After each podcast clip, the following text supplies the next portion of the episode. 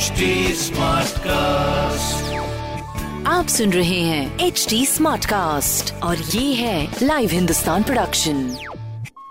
नमस्कार, ये रही आज की सबसे बड़ी खबरें। गुजरात चुनाव, बीजेपी ने झोंकी ताकत, तीन हफ्ते में एक सौ पचास से ज्यादा सभाएं, कांग्रेसीपी ने कसी कमर। प्रधानमंत्री नरेंद्र मोदी के दो हज़ार एक में गुजरात का मुख्यमंत्री बनने के बाद भारतीय जनता पार्टी भाजपा ने राज्य विधानसभा के पिछले चुनाव में सबसे खराब प्रदर्शन किया था और शायद इसी से सबक लेते हुए उसने इस चुनाव में अपनी पूरी ताकत झोंक दी है। राज्य में पहले चरण के मतदान से पहले और पिछले बीस दिनों में प्रधानमंत्री मोदी, केंद्रीय गृह मंत्री अमित शाह, पार्टी के राष्ट्रीय अध्यक्ष जेपी नड्डा सहित आधा दर्जन मुख्यमंत्री और अन्य केंद्रीय नेता लगभग एक सौ पचास छोटी बड़ी चुनावी जनसभाएं कर चुके हैं। इनमें तीन दर्जन से अधिक जनसभाएं तो सिर्फ मोदी और शाह ने संबोधित की हैं। इन दोनों के अलावा पार्टी शासित राज्यों के मुख्यमंत्री तथा केंद्रीय मंत्री और जाति व क्षेत्र विशेष से नाता रखने वाले नेता भी राज्य के धुआंधार दौरे पर हैं।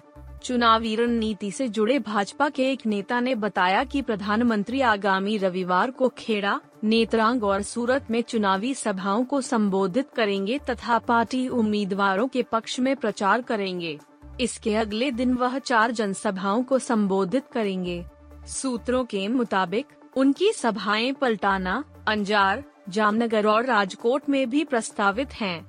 शाह अमरेली, भावनगर, वडोदरा और अहमदाबाद की विभिन्न सीट पर प्रचार करने के बाद अन्य क्षेत्रों में प्रचार अभियान का मोर्चा संभालेंगे, जबकि नड्डा पार्टी का संकल्प पत्र जारी होने के बाद हिम्मतनगर में रोड शो करेंगे। गुजरात की एक सौ बयासी सदस्यीय विधानसभा के चुनाव के लिए एक दिसंबर और पाँच दिसंबर को दो चरणों में मतदान होगा तथा मतगणना आठ दिसंबर को की जाएगी। श्रद्धा पर एक शब्द भी नहीं निकला, नहीं कम हो रही एक्ट्रेस रिचा चड्ढा की मुश्किलें, शिवराज सरकार कर सकती है कार्रवाई। बॉलीवुड एक्ट्रेस रिचा चड्ढा की भारतीय सेना पर किए गए ट्वीट के चलते मुश्किलें बढ़ गई हैं। एक्ट्रेस पर सेना का अपमान करने का आरोप लगा है। कई एक्टर्स ने रिचा के विवादित ट्वीट पर आपत्ति जताई है, तो अब कानूनी कार्रवाई की भी तैयारी की जा रही है। मध्य प्रदेश की शिवराज सरकार एक्ट्रेस के खिलाफ एक्शन लेने के लिए कानून एक्सपर्ट्स से राय ले रही है। राज्य के गृह मंत्री नरोत्तम मिश्रा ने शनिवार को कहा कि रिचा चड्ढा को सेना का सम्मान करना चाहिए। यह कोई सिनेमा नहीं बल्कि सेना है। नरोत्तम मिश्रा ने वीडियो ट्वीट करते हुए लिखा, रिचा चड्ढा जी, आप सेना का सम्मान करना सीखें। यह सेना है, सिनेमा नहीं। टुकड़े टुकड़े वाली मानसिकता से प्रेरित आपके बयान से अनेक राष्ट्रभक्तों को पीड़ा पहुंची है। मेरे पास आपके खिलाफ शिकायत आई है। उचित कार्रवाई को लेकर हम कानून विशेषज्ञों से राय ले रहे हैं।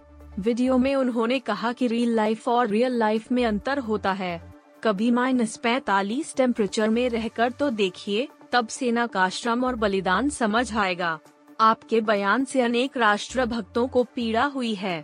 उन्होंने आगे कहा कि श्रद्धा के पैंतीस टुकड़े हो गए, लेकिन एक भी शब्द नहीं निकला आपके जुबान से।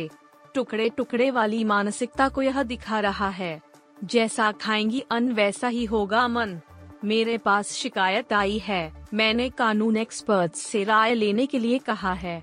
अब तक कई नेता रिचा चड्ढा के विवादित ट्वीट पर हमला बोल चुके हैं।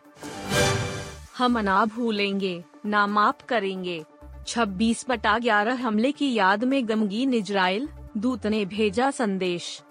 भारत में इजराइल के राजदूत नाओर गिलोन ने एक वीडियो संदेश में कहा कि इजराइल छब्बीस बटा ग्यारह के मुंबई आतंकी हमलों के खिलाफ भारत के साथ खड़ा है। उन्होंने कहा कि इजराइल कभी नहीं भूलेगा और ना ही कभी माफ करेगा। आज हम भारत और दुनिया के सबसे व्यस्त शहरों में से एक मुंबई के केंद्र में भयानक आतंकवादी हमलों के चौदह साल को याद कर रहे हैं। इजराइल आतंक के खिलाफ भारत के साथ खड़ा है। यह केवल इसलिए नहीं है क्योंकि वहां इजरायली भी मारे गए थे, बल्कि इसलिए है क्योंकि हम दोनों उस हमले के पीड़ित थे और वर्षों से चल रहे आतंक के शिकार हुए। उन्होंने आगे कहा, आतंकवाद का मुकाबला करने का एकमात्र तरीका एक साथ एकजुट होना है। हम कभी नहीं भूलेंगे, हम कभी माफ नहीं करेंगे। दोनों देश आतंकवाद के शिकार हैं। हम सराहना करते हैं कि भारत ने आतंक और आतंक के वित्त पोषण का मुकाबला करने के लिए दो अंतर्राष्ट्रीय सम्मेलन आयोजित किए, ना भूले हैं और ना भूलेंगे, साथ हम खड़े हैं। उल्लेखनीय है कि छब्बीस नवंबर दो हज़ार आठ को मुंबई में विभिन्न स्थान पर हुए आतंकवादी हमलों में एक सौ छियासठ लोगों की मौत हो गई थी। दो हज़ार आठ में लश्कर-ए-तैयबा (एल ई टी) के दस आतंकवादियों ने बारह जगहों पर गोलीबारी और बमबारी हमलों को अंजाम दिया था, जिसमें कम से कम एक सौ छियासठ लोग मारे गए और तीन सौ अन्य घायल हो गए। मुंबई में चबाड़ लुबाविच यहूदी केंद्र नरीमन हाउस पर दो हमलावरों ने कब्जा कर लिया था और कई निवासियों को बंधक बना लिया। इस जगह को चबाड़ हाउस के नाम से भी जाना जाता है। दिग्गज अभिनेता विक्रम गोखले का निधन, अस्पताल में चल रहा था इलाज। दिग्गज अभिनेता विक्रम गोखले का शनिवार को शहर के एक अस्पताल में निधन हो गया। अस्पताल के अधिकारियों ने यह जानकारी दी। गोखले सतहत्तर साल के थे और स्वास्थ्य संबंधी दिक्कतों के बाद इस महीने की शुरुआत में उन्हें दीनानाथ मंगेशकर अस्पताल में भर्ती कराया गया था। अभिनेता के एक पारिवारिक मित्र ने बताया कि उनके पार्थिव शरीर को शहर के बाल गंधर्व सभागार में रखा जाएगा और उनका अंतिम संस्कार शाम को वैकुंठ श्मशान घाट में किया जाएगा। रंगमंच, टेलीविजन और फिल्मों में अभिनय करने वाले गोखले अमिताभ बच्चन अभिनीत अग्निपथ उन्नीस सौ नब्बे, हम दिल दे चुके सनम उन्नीस सौ निन्यानवे, भूल भुलैया दो हज़ार सात, नटसम्राट दो हज़ार पंद्रह और मिशन मंगल दो हज़ार उन्नीस सहित कई मराठी फिल्मों में अभिनय कर चुके हैं। उनकी हाल में रिलीज मराठी फिल्म गोदावरी थी। गौरतलब है कि विक्रम गोखले ने छब्बीस साल की उम्र में उन्नीस सौ इकहत्तर में अमिताभ बच्चन के साथ फिल्म परवाना से डेब्यू किया था। अपने चालीस साल के करियर में विक्रम गोखले ने की हिंदी और मराठी फिल्मों में काम किया था। साल दो हज़ार दस में विक्रम ने मराठी फिल्म अनुमति के लिए बेस्ट एक्टर का खिताब भी जीता था। वहीं मराठी फिल्म आघात से बतौर निर्देशक भी उन्होंने डेब्यू किया था। बता दें कि आखिरी बार विक्रम गोखले, शिल्पा शेट्टी और अभिमन्यु दसानी के साथ फिल्म निकम्मा में नजर आए थे। इंग्लैंड की कप्तानी बटलर कर रहे हैं और ऑस्ट्रेलिया की कमिंस, लेकिन टीम इंडिया का कैप्टन कहां है?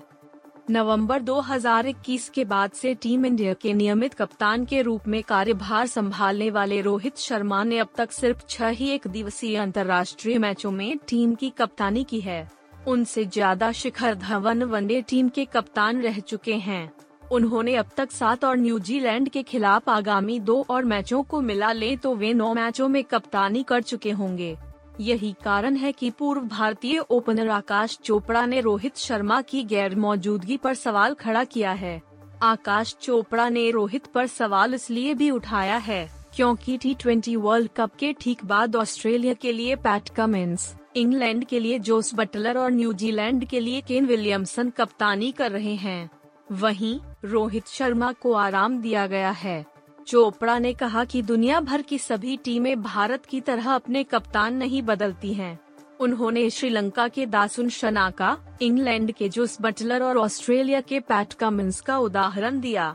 चोपड़ा ने अपने यूट्यूब चैनल पर कहा, अगर आप श्रीलंका को देखें तो वे अफगानिस्तान के खिलाफ खेल रहे हैं और दासुन शनाका कप्तानी कर रहे हैं।